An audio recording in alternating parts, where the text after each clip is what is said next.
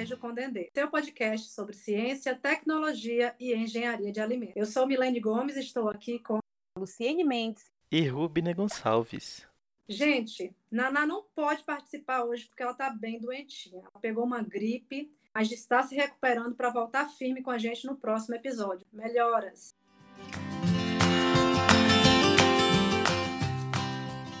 Vez ou outra, vemos notícias de um alimento como vilão ou herói da alimentação. Alguns já estiveram nessas duas situações em períodos distintos. O tema deste episódio é sobre um alimento que está todos os dias na mesa da maioria dos brasileiros, ou já esteve, pois muitos deixaram de comer, seja pela restrição ao consumo de carboidratos ou devido à adoção de dietas com restrição ao glúten, por modismo ou recomendação médica. Acho que vocês já sabem de que iremos falar. Ele mesmo, o pão nosso de cada dia. Ah, eu não resisto um pão quentinho com manteiga e acompanhado de café. Sem o café para mim, viu? Mas parece que muita gente não morre de amores pelo pãozinho assim e tem visto ele como vilão ultimamente. E o famoso glúten? Ele tem alguma importância? Para responder essas e outras perguntas, convidamos duas especialistas na área. Meninas, gostaria que vocês se apresentassem e contassem para a gente um pouco da experiência de vocês na área de panificação. Fiquem à vontade para quem quiser começar. Gente, tudo bom? Eu sou Jamile, sou engenheira de alimentos por formação, tenho mestrado também em engenharia de alimentos. Trabalho há sete anos em uma fábrica de panificação, onde a gente faz a maior parte dos nossos produtos são pães semidoces. A gente tem desenvolvido também uma linha de pão de grãos que a gente fornece para uma rede de supermercado, que é a dona da fábrica que a gente trabalha. Então, a gente hoje está atendendo uma média de 24 lojas com esses produtos e final do ano a gente faz uma produção também de panetones para essas lojas e no ano de 2019 a gente produziu 66 mil panetones. Todos os anos a gente vem tentando aprimorar as tecnologias adotadas, até porque hoje em dia a panificação ela tem ganhado realmente um cenário mais industrial e voltado mesmo para qualidade, frescor e sabor desse produto. E é isso aí. Legal. Bom, meninas e menino, é, eu sou a Simone Shozawa, eu sou graduada em Engenharia de Alimentos e desde a graduação eu sempre tive muito interesse nessa área de panificação, porque meu pai, ele trabalhou muitos anos com, com farinha de trigo, né? Então ele voltava para casa e contava os problemas, principalmente, que aconteciam. Ele visitava muita padaria e quando eu tive a matéria de cereais, né, foi quando os olhinhos brilharam aí e eu resolvi ir atrás desse professor para fazer uma iniciação científica. Depois eu fiz o estágio, continuei lá, lá no mesmo laboratório, né, onde eu fiz a iniciação científica, e por, por gostar muito dessa área, e gosto até hoje, eu resolvi fazer o mestrado em tecnologia de alimentos nessa área de cereais panificação. Trabalhei com massas de pizza. Na iniciação científica, eu trabalhei com bolo e no estágio, eu trabalhei com pães. E eu resolvi fazer um, o doutorado em uma área completamente diferente. E aí eu resolvi ir para engenharia, foi por isso que eu conheci de vista, né, Rubner. Isso. É, foi por causa disso. E aí, quando eu entrei aqui na, na FPT, comecei a dar a matéria de tecnologia de panificação, foi minha realização, né? Porque eu nunca tinha dado a matéria de panificação, só tinha sido monitora lá na época quando eu fazia mestrado. E aí, aproveitando, né, que eu estava aqui, no começo desse ano, eu tive a oportunidade de fazer um curso em São Paulo. É, eu vi na televisão, não sei se vocês é, costumam assistir, mas eu estava assistindo o programa do Luciano Huck e apareceu lá um japonês que chama Rogério Shimura. Ele ganhou como o melhor padeiro do mundo, o melhor pão. Mas, e aí fizeram lá propaganda da que ele tinha uma escola em São Paulo. Eu falei, opa, vou dar uma olhadinha, né? E aí eu acabei fazendo um curso de panificação básica lá com eles. Não fiz com o Rogério, então foi muito bom porque até então, né, eu só tinha estudado sobre. Eu fiz na padaria, né, lá da, da FEA, os bolos, pães, massa de pizza, mas não, tem, não tem comparação em colocar a mão na massa de verdade. Lá na faculdade a gente sempre teve a ajuda dos padeiros, que tem muita experiência. Né? Só de olhar eles já sabiam se estava bom ou não a massa. E é isso. Minha história é essa, nessa área aí de educação. Ou seja, as nossas convidadas são gabaritadas.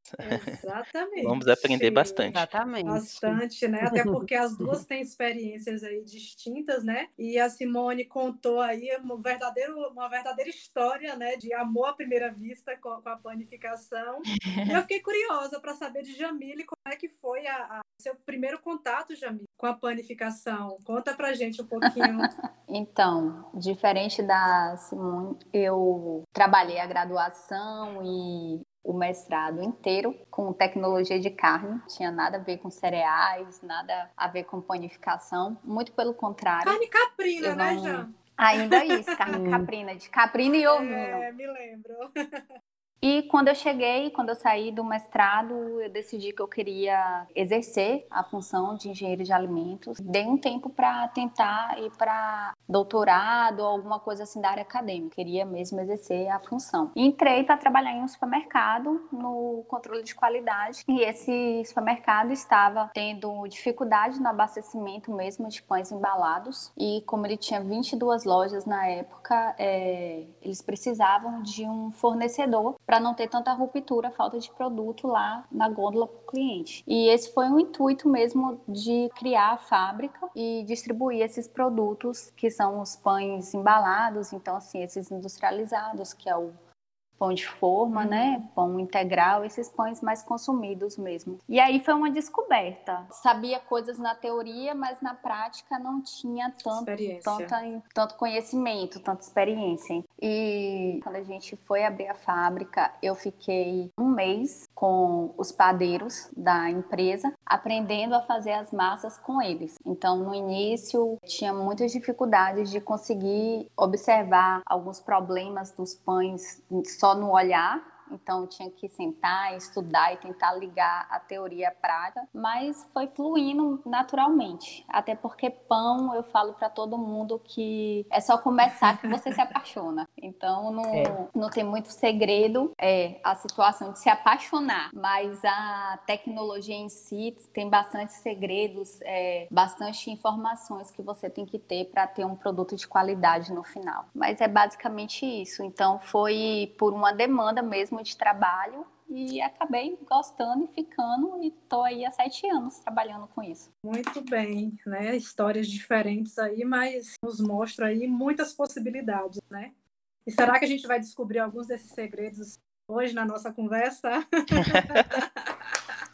então vamos lá. Para iniciar nosso papo, né, gostaria de saber, primeiramente, é, quais os ingredientes essenciais para elaborar é, um pão? Então, se a gente for falar de pão, a forma básica do pão, a gente usaria apenas farinha de trigo, água, fermento e sal, né? Seriam os ingredientes básicos. Mas hoje em dia a gente já tem pães que levam gordura para melhorar sabor e textura. A gente também coloca mais alguns aditivos que vão facilitando, né, no processo. A única coisa que as pessoas têm que lembrar é que esses aditivos, todos os aditivos que as empresas usam, são regulamentados pela Anvisa e tem a concentração que você pode usar. Então, qual quantidade você pode usar? A maioria dos pães hoje em dia usam o menor quantidade de aditivos, né? Então tenta se fazer usar tecnologias para que você não use tantos aditivos hoje nos pães. Acho que a Simone pode dar até essa parte aí, pode dar um,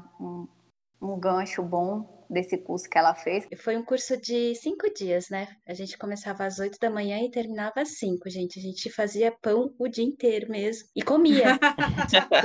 pães... Essa era a melhor parte. Porque eram... É, porque eram pães diferentes, né? Tinha um cafezinho? tinha, tinha sim. Nossa, e a gente fazia na mesma época que a turma, é, o Master, que eles chamam, né? E aí o Master deu uma paparicada na gente, eles fizeram uma ciabatta, eles fizeram, deram pra gente uns pães aí de fermentação natural, então foi bem legal. curso. E como Jamile falou, né? Basicamente são esses ingredientes, mas a gente vê no mercado aí pães que, além de gordura, também podem ter um pouquinho de açúcar, né? E os melhoradores. É, sem dúvida nenhuma, melhorador faz parte hoje da, se não de todos, da maioria dos pães e que faz dá uma diferença razoável, né? A gente, como consumidor final, também encontra, né, o melhorador. Tem uns pacotinhos de 10 gramas, se eu não me engano, e que são compostos que muitas vezes o pessoal acha que é química, né? Química faz mal e não deixa, não deixa de ser, não deixam de ser componentes que fazem parte de outros produtos, naturalmente ou não, como por exemplo o ácido ascórbico, né? Então, o ácido ascórbico é um importante aditivo e que compõe aí, pode compor esses melhoradores é, que a gente compra no mercado ou a indústria usa, e que é a vitamina C, né, gente? Uhum. Se a gente falasse das ascórbico ou vitamina C, faz um pouco de diferença. Até estava discutindo com o Rubin nesses dias, porque na, na, na embalagem de, dos pães, é, pães de forma, eles têm colocado ácido ascórbico como agente antioxidante, e que, na verdade, sim, num primeiro momento ele, ele vai né, agir como um antioxidante, mas essa não é a principal função dele quando a gente fala de massa de pão, né? Quando o ácido ascórbico ele se oxida, ele vira o dehidroascórbico, e aí esse tem uma função de reforçar a massa, né? Dar uma, uma força para a massa e a gente tem um pãozinho aí no final com características melhores, né? De volume, de, de textura. Mas eu já vi, por exemplo, aqui na, na os técnicos, né, da nossa faculdade, lá do laboratório, o melhorador que eles usam é só enzima, não tem mais nada além de enzima, a, a alfamilase. Então, tem gente que conhece como um conjunto né, de aditivos ou só um ou outro. Até porque vai depender um pouco das características que vão querer ter nos produtos, é. né? Uhum. Então, aí cada um vai adicionando os aditivos que, que acham necessários para aquela composição e também para o tempo de durabilidade, né? O, a vida de prateleira desse do produto. Pão, é. Então, do pão aí, tudo isso interfere um pouco. E uma coisa que me chamou a atenção, meninas, é que eu fui buscar né, na, na legislação é, sobre uhum. pão. Eu falei, ah, eu quero a definição de pão. Aí quando a gente pensa em definição, a gente vai, eu vou lá buscar logo o padrão de identidade e qualidade do produto. E eu fiquei surpresa uhum. porque não tem, né? E aí eu fiquei sabendo que a única resolução que tem é a RDC 263, né, de que é dos produtos de cereais, amido e farinhas, né? Ela é de do, do ano de 2005, aí tem a definição, mas não tem uma resolução de padrão de identidade e qualidade do pão, porque tipo, o, que é, o que é mais é, importante na fiscalização desse tipo de produto é a regulamentação dos aditivos, né? Exatamente. É, por que não tem essa regulamentação? Porque as características do pão ela é muito regional. Então, um pão que no Nordeste. A gente tem dentro do, do, do Nordeste, é, em vários estados, é, características de, de pães distintas. Quando a gente vai já para o Sul e Sudeste, tem cara outras características, mas do pão eles foca mais nos ingredientes e não na característica do produto final. A gente pode ver até que no Nordeste a gente consome muito pão de forma quadrado, então, assim, ele é assado com tampa. Uhum. E no sul e no sudeste, ele normalmente é sem tampa, é aquele pão já Redondinho. com aspecto de pão caseiro, é. com esse aspecto de pão caseiro. Então, o que, que tem que estar regulamentado? São as características dos insumos que vão fazer a composição desse produto final. Entendi. Legal. Bem, bem, bem interessante, né? Porque assim, a gente, principalmente hoje, a gente vê a discussão questão assim da da questão da padronização do produto, né? E no caso do pão, a gente observa que há essa liberdade de, de produzir o produto é, respeitando as características regionais, né? Que esse aspecto eu, a gente percebe que tem sido bastante relevante, né? Para valorização dos produtos atualmente, né? Hoje se tem aí uma, uma frente aí que é contrária à normatização, não no sentido de, de não cumprir com a legislação de alimentos, não, é disso que eu estou falando, mas dessa, dessa questão do, da, da padronização que não respeita a característica local, né, de quem produz, da cultura, enfim, né? Então acho que o pão nesse aspecto, a, a, essa resolução ela não tendo esse padrão de identidade e qualidade dá espaço para essa valorização, né, da, do que é regional. Sobre o que Milene falou lá no início do, do tema do episódio, né? Que ela trouxe ali que o tema seria do nosso pão nosso de cada dia, né? E aí eu penso, quer dizer, o Rubner de Minas Gerais, lá da, da infância e adolescência em Minas Gerais, já pensaria no quê? É. No pão de sal, que é assim que eu conheço o pão. É É. francês.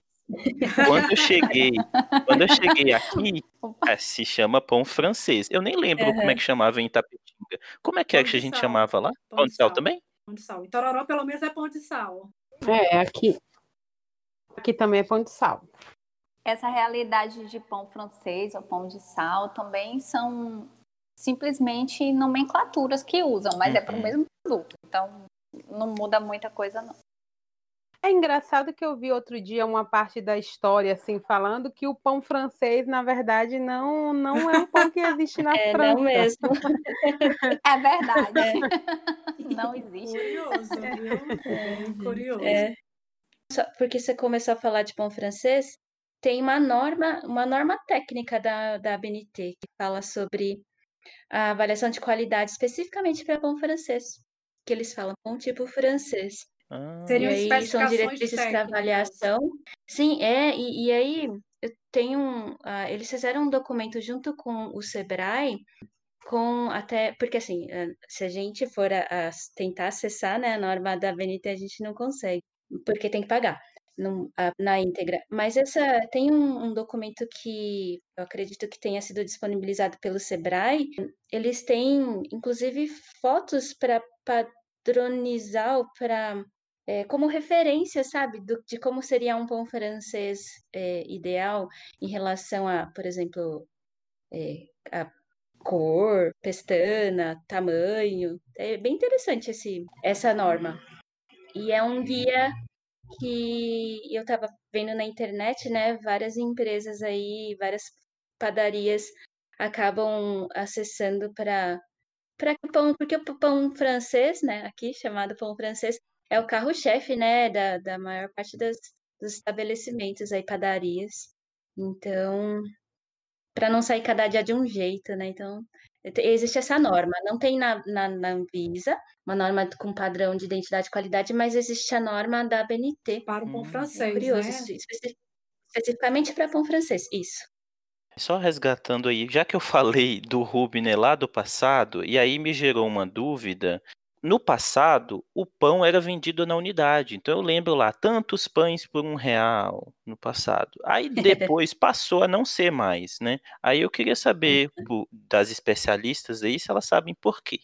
Por que que passou a medir, a, a vender no quilo e não na unidade? Houve uma lei que proibia.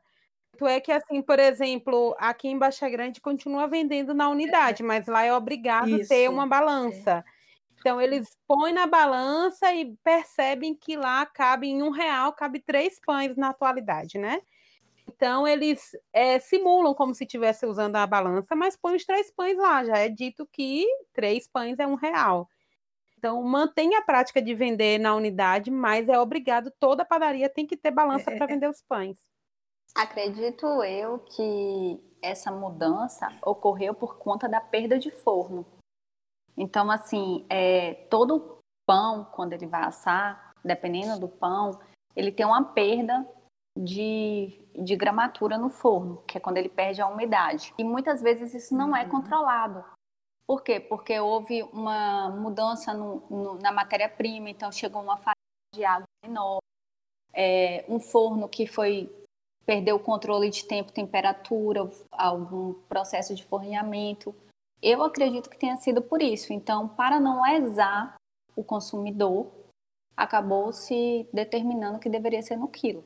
É Faz isso mesmo. Estou vendo uma, uma reportagem aqui no site do Inmetro porque estava tendo muito problema, é, sempre teve, na, na, na verdade, sobre é, fraudes no peso do pãozinho. E aí eles começaram a. Legal. É, e, e eu não sei, né, vocês, mas eu, eu sempre ouvi essa história, não sei se por causa do meu pai, mas acho que não. Mas eu sempre ouvi história assim, né? Não, quando, quando na época que o pãozinho, né, a gente comprava por unidade, né? Um real comprava 10 pães, né? Comprava mais, até dependendo da padaria. A gente pedia para pegar o maior, né, Sim. né? O maior pão. Sim. E aí, é, desde, desde que eu me entendo por gente assim, eu ouço essa história, né? É, mas cuidado, né? Porque os pães que são muito grandes, assim, pão, pão muito grande, aí é oco e cascudo, né? Esfarela. E aí tinha o problema do, do um aditivo que está na, na classe dos agentes oxidantes, né? Junto com o ácido ascórbico, o, o bromato de potássio. Não sei se já ouviram falar bromato de potássio no pãozinho francês, que faz crescer, assim, bastante. E aí, na época, quando a gente comprava de unidade, a gente queria esse aí. Só que aí, quando a gente chegava em casa, cortava o pão no meio, era um pão oco. Era, era uma frustração, que esfarelava. Né? É, era propaganda enganosa. E aí, né, inclusive o bromato, ele já faz tempo, já desde 2001, ele é, ele é proibido o uso dele, né? Porque era prática comum, né? Usar para o pão ficar maior, porque como vendia por unidade, né, não era É por uma prática enganosa, né, então, que lesa. O direito é, do consumidor. É, foi, Exatamente. É, eu é. lembro que na época que eu estava na graduação, mesmo sendo um item proibido, uma colega minha fez um trabalho para avaliar a presença de bromato de potássio em pães. Foi verificado que todas as padarias que ela tinha analisado de Feira de Santana, todas elas usavam bromato de Oxi. potássio. É mesmo? É. Existe realidade. É. Uhum. é, mas atualmente o bromato de potássio, eu posso falar isso para vocês, que a gente acaba tendo contato com muita gente que trabalha em padarias. Uhum. É, realmente ninguém mais, tipo assim, só se for uma padaria muito pequena, uma coisa muito informal mesmo para estar tá usando. Uhum. Hoje em dia o pessoal é, criou mais essa consciência eu acho que também o acesso a produtos, insumos com qualidade, que às vezes promovem um desenvolvimento do produto melhor, uma farinha com mais qualidade, ter um preço mais acessível, fez com que as pessoas parassem de esse hábito, né, de colocar o bromato. Meninas, para a gente fechar essa questão dos ingredientes, é, eu queria que vocês deixassem um pouco mais claro quais são os aditivos que são permitidos para a elaboração do pão. Vocês falaram em melhorador, oxidantes. São, eu acredito que sejam basicamente esses, né? Então, os agentes oxidantes, como por exemplo o ácido ascórbico, é, os emulsificantes são muito importantes também é, no, como aditivos em produtos de panificação para aumentar a shelf life né, do pão, para ele ficar mais macio por mais tempo, ele ficar mais úmido né, por mais tempo. A gordura também tem essa função, né? Uhum. E, e aí, gordura, emulsificante, gente, eles são muito parecidos, inclusive alguns deles são derivados de gorduras. E as enzimas, principalmente as alfa-amilases, de diversas origens, mas as mais comuns e mais baratas acredito que sejam as, as fúngicas. E aí, para falando mais no para pão de forma, né? não para pão francês. Então, esses três basicamente estariam em pão de pão francês também, mas na, nos pães de forma, aí ele acho que os agentes antimicrobianos, né? Os, os conservantes isso. É, só para deixar o termo comum para todos, shelf life é vida de prateleira, seria o prazo de validade do produto, tá? Só que a gente gosta de tornar a coisa para um linguajar popular. e sobre os aditivos também, a Anvisa ela regulamenta em duas RDCs, a 45 e a 46 de 2010, elas falam lá, tem a listagem dos aditivos permitido na 45 e na 46 eles focam nas quantidades permitidas. Então, assim, quem tiver dúvida, quiser entrar no site, Excelente consultar, dica. lá tem essas informações. É. Porque assim, a lista, sim, a lista é grande. É, é, porque vai depender do tipo, vai depender do tipo de produto que você quer desenvolver. Uhum. Então, a, a gente usa basicamente os mesmos, mas só que assim, Depende muito do tipo de produto que você quer desenvolver. Como a Simone falou sobre os conservantes para pães industrializados, a gente sabe que hoje é muito usado o propionato de cálcio, okay. para principalmente para massas massas salgadas, então assim para pães e o sorbato de potássio é muito usado hoje também na indústria para essas massas mais doces. Ele consegue, todos eles conseguem aumentar a vida útil do produto e sem perder tantas características. Mas também tem a dosagem que pode ser utilizada porque os dois conservantes em uma dosagem muito grande, eles modificam o sabor e, do produto. E o cheiro também, né? Eu não sei você, mas isso. Nossa, eu percebo bastante cheiro às vezes. É, altera também. É. Falamos bastante. aí de ingredientes, né? E a gente observa que nessa lista a gente não encontra glúten, né? Então ele não é um ingrediente. Como é que surge o glúten no pão, gente? O que, que é o glúten? Ele é ruim mesmo, dizem por aí. Vamos, vamos aí para essa questão polêmica. É, porque tem tanto, tanto produto dizendo gluten free na embalagem, no rótulo, né? O que, que é isso, né? Primeiro que essa, esse tipo de apelo tá errado, mas o que que é ele não ter glúten? Como que o glúten surge, né? Já que ele não é um ingrediente. A verdade é que o glúten ele também pode ser utilizado como um, um ingrediente, né? E, e a gente vai, quando a gente olhar nos, na lista de ingredientes dos pães integrais, geralmente, né? Os pães de forma integrais, ele tá lá, né? Tá lá sozinho, separado da farinha de trigo. Bom, a história do glúten, eu sou a defensora do glúten, né, gente? Porque na, na panificação, especialmente para os pães, Glúten é essencial. Sem o glúten, a gente.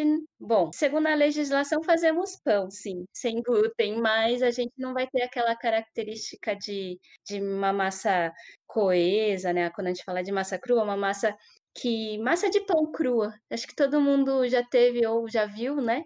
Alguém fazendo é, pão e, ou já fez pão em casa.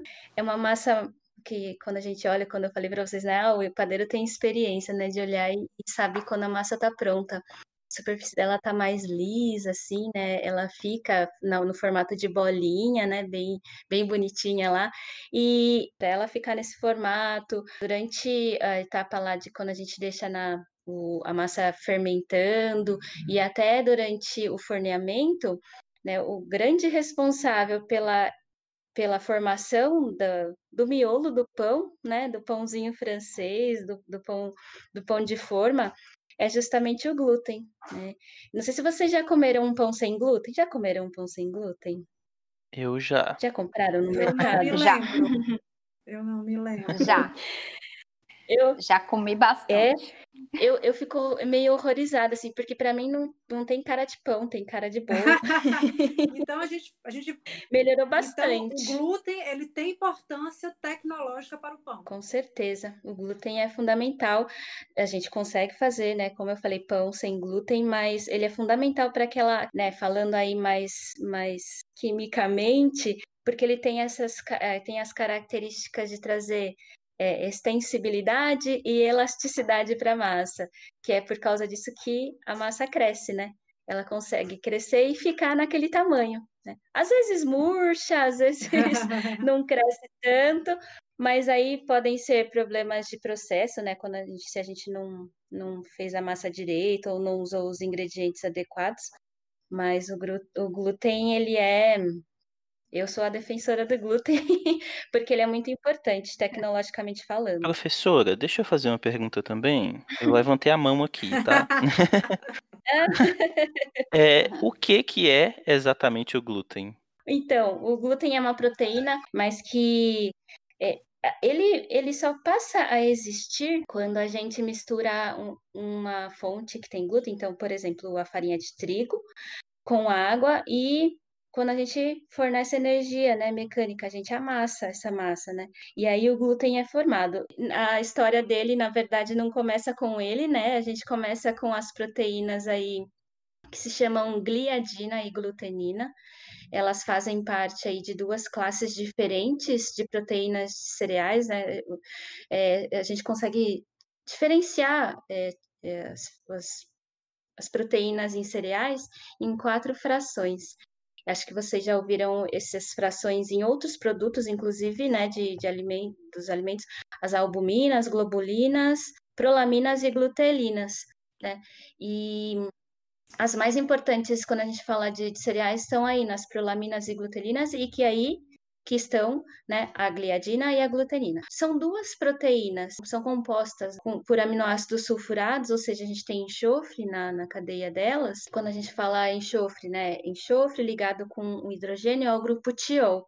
Então, originalmente elas estão assim, né, com, essas, com, esse, com esse enxofre na, na forma do tiol, SH, a gliadina e a glutenina. E aí, quando a gente mistura, né, a água, a farinha de trigo e mexe a massa, se assim, forma a massa, é quando a gente vai ter o estabelecimento, é, a formação, né, da rede de glúten, que é o quê?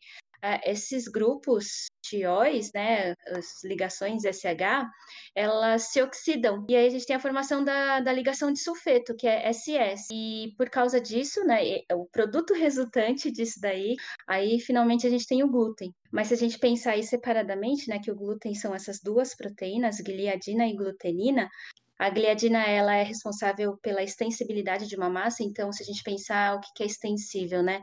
É uma coisa, a massa que a gente puxa e ela vai esticando, esticando, esticando, né? E se eu soltar, ela não vai voltar ao seu estado original, ela vai parar naquele, naquele, naquela naquele comprimento que a gente esticou. E a glutenina é responsável pela elasticidade, então é só a gente pensar no elástico mesmo, né?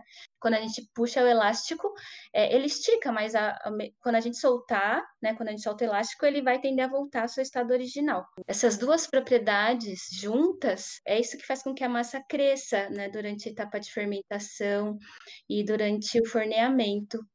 É, Maravilha, é uma aula é. de química de alimentos Exatamente. Belíssima. e é por isso que a gente vê nas receitas de pão para amassar bastante, né? Que é a energia mecânica isso. que vai provocar é importante. esse contato entre essas duas proteínas e formar aquela rede maravilhosa que é o glúten, né? E o pão crescer lindamente. É. Então, e só para complementar o que Simone falou, vamos dizer assim, no popular, essa integração das proteínas, a gliadina e a gluteína com a água, e a ação mecânica, que forma a rede de glúten, seria o tão conhecido ponto de véu ou ponto de filme que o padeiro fala na padaria. Quando o padeiro fala, é, vamos, vamos olhar se a massa está em ponto de véu.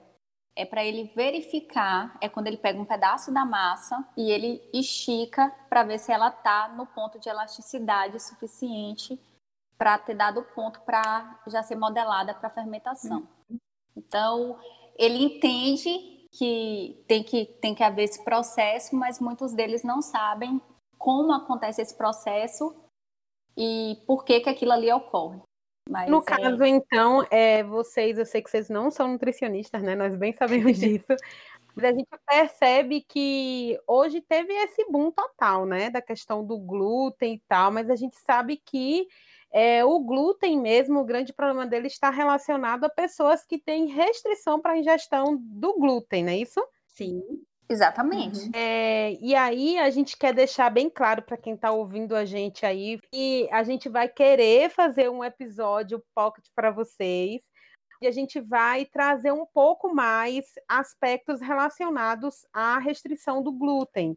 O podcast Pocket vai ser um programa, então, com uma curta duração, onde a gente vai trazer uma nutricionista para explicar os aspectos nutricionais em relação ao glúten. Né? Vamos falar um pouquinho sobre qual a importância, qual o efeito que ele tem no organismo, tá? E por que que existem algumas dietas restritivas. Ô meninas, a formação da rede de glúten, ela está associada, tem alguma relação de ter a presença de sal ou não? É, é o, o sal, ele, em níveis né, adequados, ele age como um, um, reforçador da rede de glúten, né? Ele favorece a rede de glúten. E muitos profissionais também, padeiros, falam que o sal, ele também muitas vezes ajuda a trazer, a, ter, a gente ter no final um, um pão com um miolo mais clarinho inclusive. Eu dava aula de bromatologia e aí ano passado nós fizemos uma prática que era para extrair o glúten da farinha de trigo. Aí a gente fez um cálculo na hora para poder definir a quantidade de sal que seria adicionado à massa. Aí uma, uma equipe fez a massa sem o sal, outra com o sal. e eu não lembro exatamente o que, que testou a outra equipe. Mas, por fim, que uma das equipes que estava fazendo com sal era para usar, tipo assim, 0,5 gramas, e ela utilizou 5, tantos gramas. 10 vezes mais. E resultou que, ao invés de facilitar a formação do glúten, simplesmente a hora que foi lavando, né, para poder extrair, formou uma coisa tão, tão, tão elástica, parecida com o chiclete, chiclete o Trident, é. quando a gente, a gente esquece em algum lugar. ele ficou se desfazendo, não formou. Eu, fiquei, eu achei é. muito interessante isso, uhum. pelo excesso de sal que ocasionou. Bem legal uhum. isso. Aí sim, a gente pôde verificar isso mesmo, que a presença do sal ajudava sim na formação. Vamos imaginar agora que a gente está indo na padaria. E acho que a escolha do pão é uma coisa que muda muito. Eu, particularmente, gosto dos pães mais branquinhos. E vocês? Também. Eu também. Eu gosto, eu gosto de um meio termo. também. Isso é, é polêmico sempre, né? Tem mercado que até separa, vocês já viram? Os mais branquinhos, eles deixam uns mais branquinhos e uns mais assados, assim. E eles hum, deixam em cesto diferente. É, essa, essa diferença na escolha é tão é comum que, pelo menos lá em casa, quando eu ia comprar pão, né, em Tororó, aí sempre eu ouvia alguém falar, ah, traz para mim assim, mais moreninho. Outro, ah, não, eu quero mais branquinho. E aí tinha que fazer aquela miscelânea na hora de comprar, né? E aí a gente pergunta para vocês qual a diferença desses dois pães, né? De cor, de textura, de sabor, porque a gente percebe que eles não são iguais, né? É, esses dias, na verdade, foi a última aula que eu estava dando é, na, na, na quarta-feira. Eu falei exatamente disso com os alunos sobre alguns defeitos, né? E na verdade para alguns é defeitos, para outros não, né? Um pãozinho mais mais branquinho ou mais assado, né? Ou meio termo. Assim, se a gente pensar é, bem bem assim, processo mais branquinho, mais assado, a gente poderia pensar no, no forneamento, né? Tirou antes do forno, ou deixou mais no forno, ou a temperatura estava mais baixa, ou a temperatura estava mais alta no forno. E aí, quando a gente tira antes do forno, usa uma temperatura mais baixa, é, a gente não vê a, a, famosa reação de Maillard acontecendo, né? Que é quando a gente, eu, inclusive, quando a gente fala, hum, que cheirinho de pão assado, né? É, uhum. A reação de Maillard é uma das, uma das responsáveis por, por esse cheirinho de pão assado. E aí não só a produção dos, desses compostos, né, que compõem o cheirinho do pão assado, mas a reação de Maillard também é a que vai desenvolver a cor da crosta, né, da casca do pão, do pão francês ou de um pão de forma. É super importante, né, para produtos de panificação essa reação de Maillard. E qual a condição básica para essa reação acontecer em termos de o que, que tem que ter na, na, na massa, nas condições uhum. de forneamento, para a gente entender melhor. Basicamente, a gente vai buscar lá a química de novo, né? É, a reação de Maillard ela acontece quando, né, lá dentro da massa, né? A gente enxerga pequenininho. É, aminoácidos, que são os, as unidades, né, as estruturas pequenininhas que, que formam uma proteína, é, quando eles encontram açúcares redutores, que são, é, a gente tem um, açúcar mais famoso que a gente geralmente como, como consumidor, né, é, a gente conhece é a sacarose. É, justamente a sacarose não é um açúcar redutor, né? A gente, ela, ela, não participa dessa reação de Maillard, mas aí a sacarose, é quando a gente quebra ela, aí sim ela vai formar dois monossacarídeos que daí são considerados açúcares redutores. Então, quando gente, eles se encontram, né, açúcar redutor e aminoácido, não só isso, quando a gente tem temperatura adequada, né? E uma quantidade de água também ideal, porque a reação de Maillard, ela pode ser desfavorecida, tanto quando a gente, se a gente tiver muito pouca água ou se tiver muita água. Então tem lá um, uma relação ideal também de quantidade de água para a reação acontecer. Mais química de alimentos para deixar ainda mais lindo esse é. episódio. É. Tá vendo como é bom ter uma professora? Né? e com relação ao pão tradicional e o pão integral, tem, tem diferença? Tem. Então, é, é, muda na composição né, dos ingredientes. O pão integral, ele, pela legislação da brasileira, não estipula um, uma quantidade que deve ter, ideal de farelo de trigo integral ou farinha integral, mas você tem que ter na composição e ela tem que ser maior do que a farinha branca. Então a gente vê hoje alguns rótulos no mercado: pão integral, pão 100% integral. Então, pão 100% integral, ele realmente foi feito só com a farinha de trigo integral e para que ele fique macio, para que ele tenha aquelas propriedades de maciez, são adicionados alguns aditivos. Então é basicamente isso, é mais a composição dos insumos mesmo. Quando a gente vai comprar hoje um produto pão integral, para ele ser considerado integral, como a ordem da legislação para rotulagem na RDC 259 fala que você coloca o, o, da ordem decrescente, né, de componentes. Então, se você vê lá que tem farinha ou farelo de trigo integral inicialmente, então ele é integral. Agora, se já tem farinha branca na frente ou farinha de trigo só, então ele já não, não pode ser considerado um, um pão integral.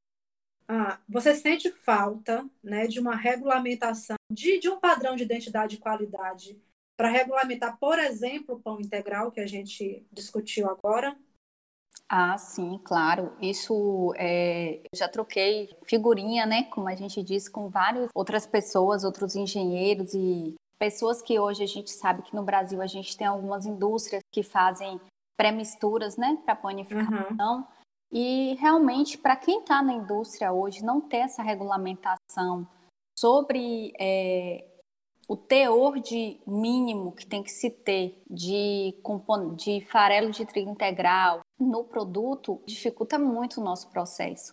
Como indústria, você acaba podendo fazer da forma que você acha mais, mais conveniente, por ser preço acessível ou, que, ou público que você quer atingir. Agora, como consumidor, também você acaba ficando vulnerável por não saber a quantidade que você tem ali. Então, hoje a gente tentou criar um padrão para isso e seguir esse padrão. Então, cada indústria hoje segue o seu padrão da forma que acha melhor. E outra coisa que eu imagino que possa gerar uma dúvida no consumidor, né, que me veio agora assim, quando a gente vê alguns produtos, alguns pães é, integrais no mercado, parece que há uma competição de número de grãos que tem que ter ali. Aí você olha um rótulo, 7 grãos, 10 grãos, 19 grãos. Então, olha, então, assim, você só, só, pode. Só fazer uma graça, tem uma Sim. amiga minha que ela brinca assim: ah, eu vou comer o arroz mil grãos. Silvana. então é porque justamente essa dúvida, assim. Eu preciso adicionar mais grãos? Se eu estou adicionando esse produto, vai ser melhor? Vai ser mais integral? Vai ser mais. Esse produto, ele pode ser mais saudável, podem ter cara características funcionais para o, o organismo, né? Uhum. Mas necessariamente ele pode não ser integral. Ele pode não ser mais integral do que um pão integral sem, sem nenhum outro grão. Então isso não isso Feito não só com a farinha, você disse, Isso não integral. caracteriza, é, porque eu posso botar um pão é, feito com 25% só de farinha integral, 75% de farinha branca comum e adicionar grãos nele. E essa adição de grãos necessariamente não me diz que esse produto é mais integral do que um outro que eu trabalhei com 50% de farinha integral e não tem grão nenhum. Porque não então, há uma regulamentação. Então não há uma regulamentação. É. Isso não isso não tem como você definir se ele é mais integral ou menos integral. Uhum. Então assim, hoje na composição na legislação brasileira é tem farelo de trigo integral, tem farinha integral, é, é produto integral para panificação. Nossa, isso é bem complicado para o consumidor, né? Mas é. as pessoas acabam comprando os grãos porque os grãos eles têm algumas outras funções. Uhum. Tipo assim, de, que, que não só é, a, por ser integral, algumas uhum. outras funções que esses grãos eles acabam auxiliando no, no, organismo. Então, por isso que esses pães, muitas vezes de grão, são conhecidos como pães funcionais, né? Tem que é o que hoje o mercado. Né? É, exatamente. Hoje o mercado, quando ele coloca um pão de grão, ele usa muito mais o apelo de pão funcional do que de pão integral. Perfeito. E pegando essa deixa aí dos pães funcionais, quais são outras tendências aí no setor que a gente pode chamar aqui para nossa conversa? Bom, gente, hoje está muito em alta, assim, pães pré-assados são praticamente prontos e são congelados e vendidos congelados. Chega na sua casa, você só vai terminar de aquecer ele por 5 ou 10 minutos no forno. Então já Eu são. adorei. Você vai ter um pão fresco e um pão que já é pré-assado. Uma tecnologia que não é tão nova, mas que também está em alta e funciona muito, são pães congelados. Então, hoje, muitas empresas acabaram investindo mesmo nessa tecnologia de congelado, e que não é uma tecnologia barata, é uma tecnologia hoje de alto custo mesmo no Brasil. Cadeia do Então- frio ela é cara, né? É exatamente. Ela é uma. No caso, esses pães são congelados crus, fermentados e são congelados. Hoje no Brasil a gente tem duas formas, duas tendências fortes. São os pães congelados cru, então você fabrica, congela e se eu quiser produzir, comprar esse pão congelado para ter um pão fresco na minha padaria, é, às vezes padaria de pequeno porte que não tem tantos funcionários, ele compra, tira do, do freezer, vai deixar descongelar e aí tem os processos de fermentação, normalmente de 6, 8 e 12 horas são os, as fermentações mais comuns usadas hoje em dia. E temos a segunda opção, que é um produto que ele foi feito, assado, e antes dele chegar no ponto dele normal, você vai tirar ele, congelar, ele vai ser assado, você vai congelar e vai vender ele para ser apenas aquecido num forninho. Esse é o pré-assado, seria isso? Esse é o pré-assado. Ok. Já, mas no caso, o pré-assado acaba tendo mais como destino o consumidor final e o, e o congelado para ser fermentado depois acaba tendo como destino, então, as padarias. Exatamente. Ele acaba tendo como destino mais as padarias, porque, assim, na maioria das vezes, padarias pequenas, mas as Hum. redes de supermercado hoje no Brasil, elas centralizaram muito as produções de, de panificação, porque a gente tem muita dificuldade de arrumar profissionais bons e, além de arrumar profissionais bons, também de garantir o padrão desse produto diariamente. Então, é, esse ramo de congelado, ele focou muito nisso, na padronização do Percebo que em Salvador mesmo, as grandes redes de mercado, todas elas vendem o pão da marca X. Todo mundo já sabe que é pão congelado. Então, aí pão fresco praticamente o dia inteiro, assim. Toda vez que você chega, sempre tem pão quente, mas você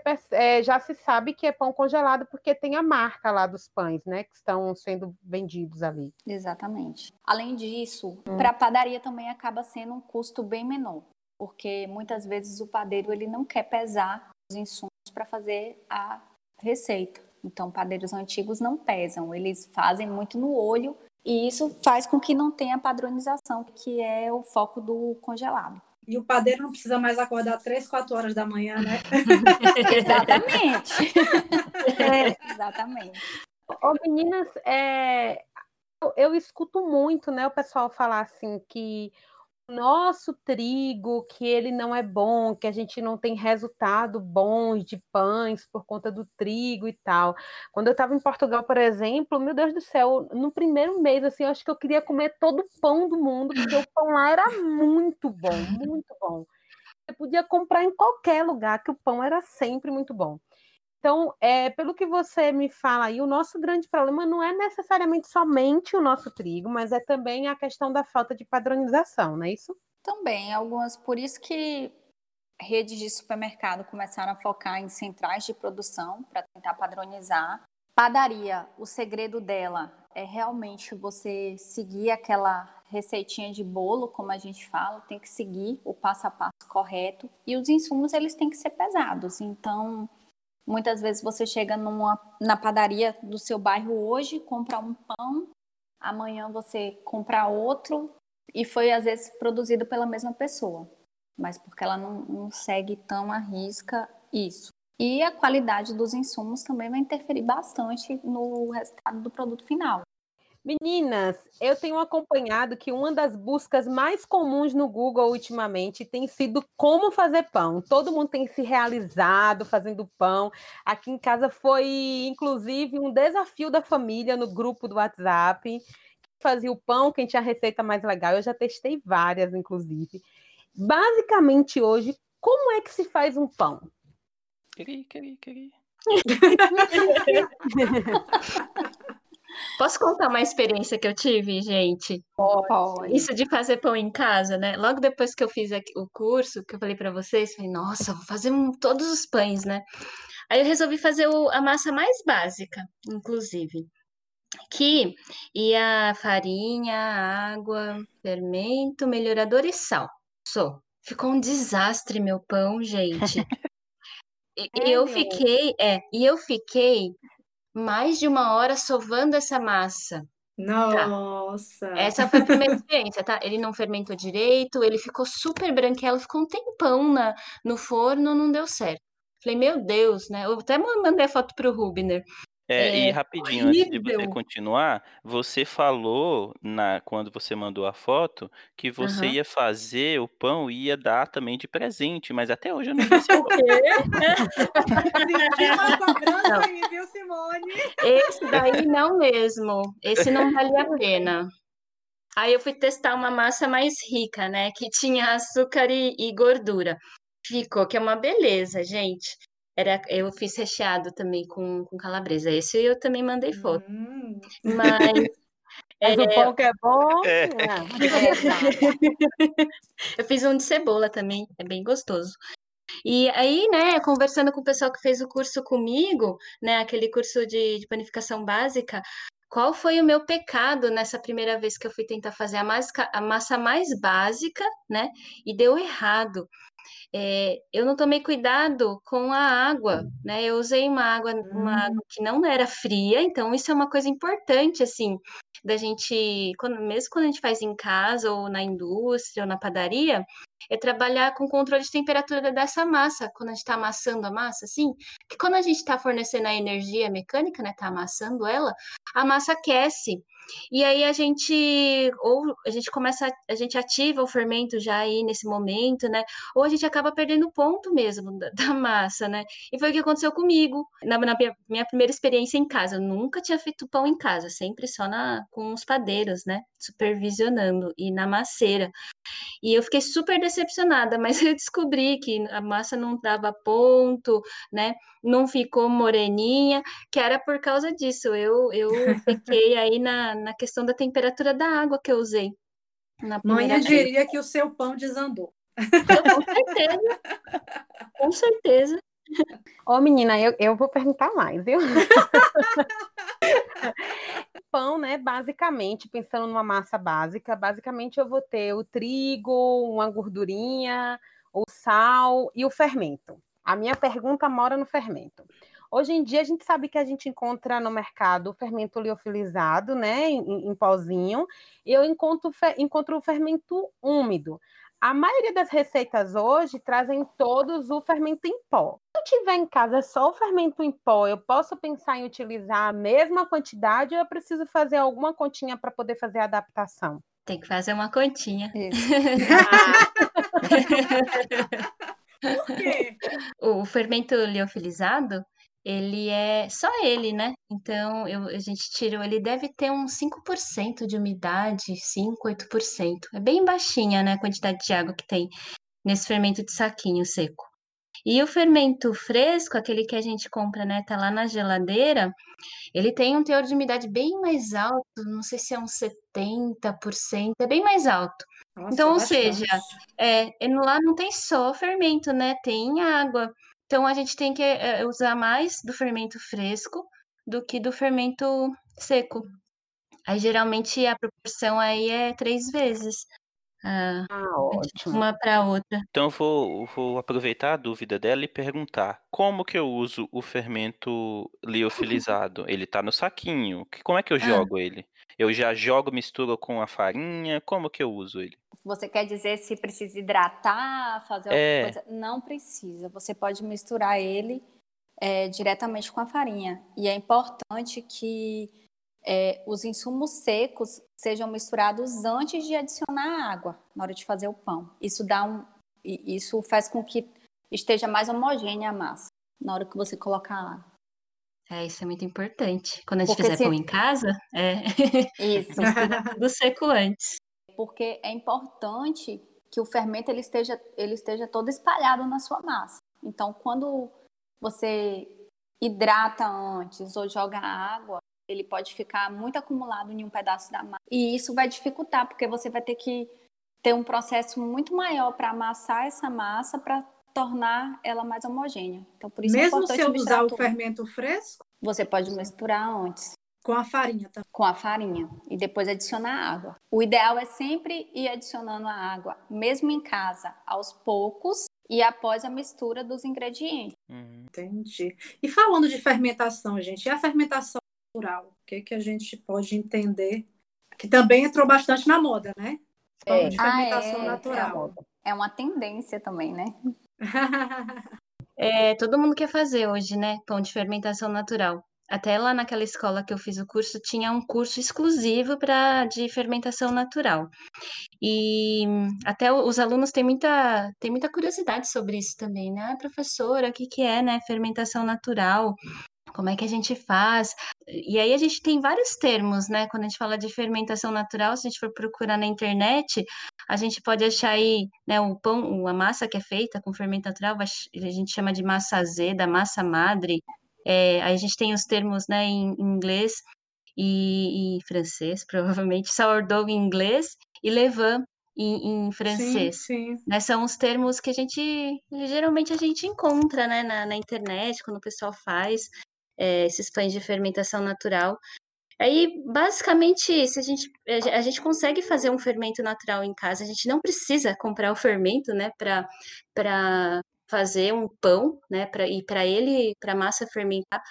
A gente pode simplesmente misturar pouco de farinha, água, e aí se quiser colocar um pouquinho de açúcar, né? Costumo falar assim, que nem é, como a gente, né? Nós, seres humanos, a gente não tem os, os micro-organismos que fazem parte do nosso corpo, né?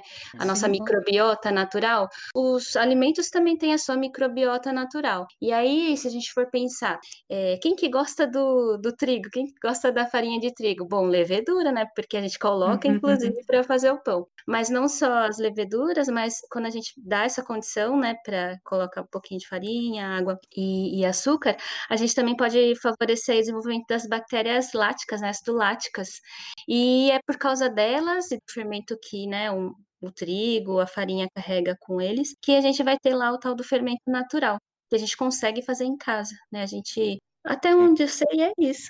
Tranquilamente, assim, com muita paciência. É, né? não, é, tem que ter paciência, é verdade. Tem que ter Tem que paciência, tem que cuidar. É, tem que É. cuidar, tem que esperar. Requer um pouco mais de tempo. Não É, com seria algo tão rápido, mas, mas assim, É. dá uma, uma diferença no produto também, no produto final, né? As características, elas ficam um pouco diferentes com Nossa, com relação certeza. ao fermento. Ô, Jean, você- vocês já não estão vendendo fermento natural, não, para a gente passar para comprar, porque, minha filha, para mim não vai dar certo isso, não, viu? É, é igual quando eu falo, fazer pão de fermentação natural em casa e pão sem glúten, apesar da gente já ter tecnologias mais avançadas, aquisição no, no mercado não são processos tão simples para desenvolver em casa. Então, É. se você não tiver muito tempo para assim, para cultivar o fermento natural, o ideal é continuar fazendo um pãozinho tradicional. Porque para as Adianta indústrias é mais tranquilo, porque como hoje as indústrias elas conseguem já comprar massa madre, fermento natural, então ela faz, ela faz o desenvolvimento da massa, aguarda o processo de fermentação, que realmente até para as indústrias é mais lento, ele vai demorar mais, uma média de 24 horas mesmo para ir para o forno, mas o sabor, o aroma, o miolo desse, desse produto ele muda. A gente ano passado fez um panetone de fermentação natural. Legal. A gente fazia uma mistura da massa, ele ficava 12 horas descansando. Após as 12 horas a gente adicionava mais fermento e fazia a modelagem da massa e colocava para fermentar por mais 12 horas. Então ele ficava 24 horas no processo de fermentação para que a gente pudesse levar o forno e assim. Então assim, é interessante, Incrível. mas é bem é bem mais complicado fazer. O pulo do gato é achar quem forneça o fermento. É verdade. Exatamente. Exatamente isso. Mas hoje em dia, é porque assim, no Brasil, hoje a gente tem várias indústrias focadas em fazer pré-misturas para panificação. Essas indústrias, elas também possibilitam a padronização também dos produtos, porque acaba que esse balanceamento que muitas indústrias têm que fazer, que normalmente as indústrias grandes, por ter mais acessos a enzimas e alguns tipos de aditivos, eles conseguem fazer uma padronização. Padarias menores, é, menores que tem, querem fazer o produto padronizado, muitas agora por essa situação de pré-mistura, porque ela acaba tendo uma padronização e quem tem que fazer o balanceamento não são eles, até porque eles não teriam que analisar se o balanceamento está sendo feito corretamente, se a farinha de trigo ela está dentro do, do padrão que ele precisa para obter o produto. Então hoje eles, muitas pessoas estão optando por esse ir por esse caminho, né? Uhum. Muito bom. Vamos chegando ao final de mais um Pão de Queijo com Dendê. Jamila e Simone, ter vocês aqui foi uma experiência muito rica. Estamos bastante agradecidos com a participação de vocês. Ah, eu queria agradecer o convite, agradecer vocês. Foi, foi ótimo estar aqui com vocês. Nossa, foi um, bate-papo aí. Eu gostaria muito de poder ficar muito mais tempo com vocês. Como eu tinha falado no início, é uma área que me enche os olhos, assim, eu fico, eu, te, eu tenho muito interesse, sempre tive, né? E, e, na minha opinião, vejo também como a panificação como uma arte, né? É muito desperta na gente muita curiosidade, muito interesse.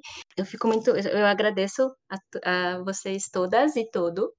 A Rubina também, especialmente porque, né, foi quem fez esse convite direto a IMAS, né? Foi um prazer conhecê-las, falar com vocês todas. E se os ouvintes quiserem falar com você, como é que a gente acha você na, nas redes sociais?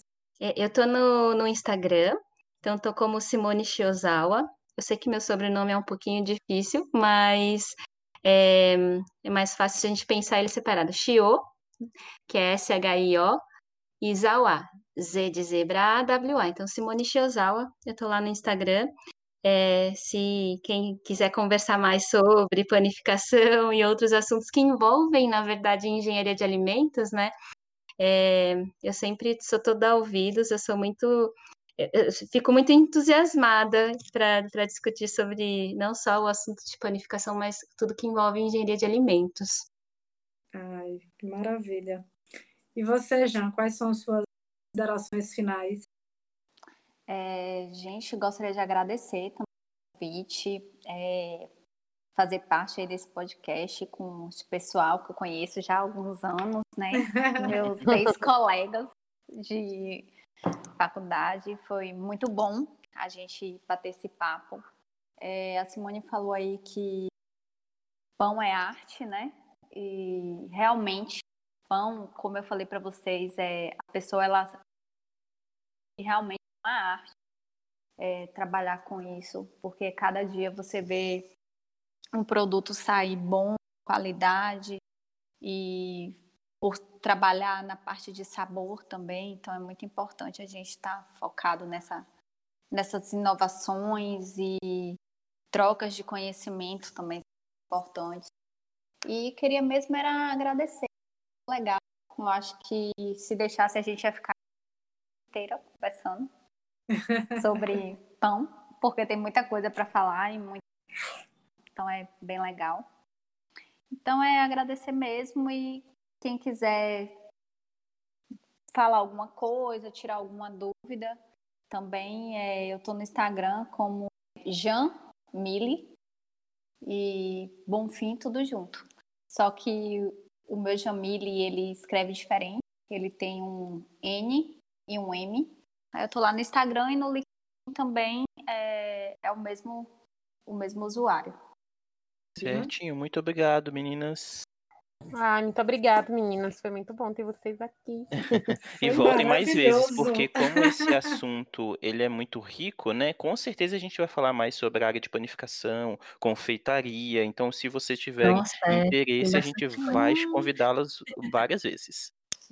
Ah, e aí a gente vai falar na parte mais gostosa, né?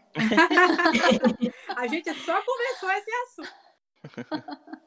Aí, se vocês pararem para pensar, gente, ó, dá para falar muito de pão, muito de bolo, muito de biscoito, muito de macarrão. Tem várias é. coisas para falar.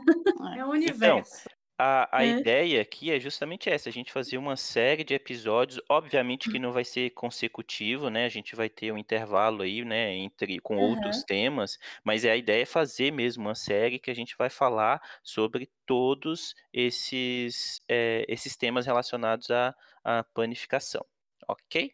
Ah, que legal. Ok. E a gente vai contar com a participação dos nossos ouvintes, né, para saber o que, que eles querem saber mais desse tema, né? Bem, gente, vocês já sabem aí, vocês ouvintes já sabem como que fala com o pessoal aqui do PQD, né? As convidadas vocês já viram as redes sociais. E a gente, né? O PQD tem o perfil de podcast PQD no Instagram e a página no Facebook. É Pão de Queijo com Dendê. Se você quiser entrar em contato por e-mail, pode ser através do contato podcastpqd.com.br. Mas se vocês ainda querem entrar em contato com a gente pelos nossos perfis pessoais no Instagram, eu sou arroba Gomes, Naná é arroba iasnaia.tavares, Binho, arroba Rubner Gompe e Lu, arroba Lucie, Mendes. Pessoal tá querendo saber de onde é que vocês escutam a gente. Sabia que tem muitas opções? Pois pode ser pelo nosso próprio site www.podcastpqd.com.br. Você simplesmente vai clicar na aba episódios e escolher qual episódio você vai querer ouvir. Escolha todos. É a escolha correta. Exatamente. E você ainda pode ouvir pelos aplicativos do Spotify, Google Podcast, Apple Podcasts e muitos outros. Escolha o seu. Isso aí. É hora de dar tchau. tchau, tchau. tchau. Obrigado, meninas. Tchau, tchau, tchau, tchau meninas. Tchau, obrigada a vocês. Tchau, gente. Obrigada. Olha que a gente volta, hein?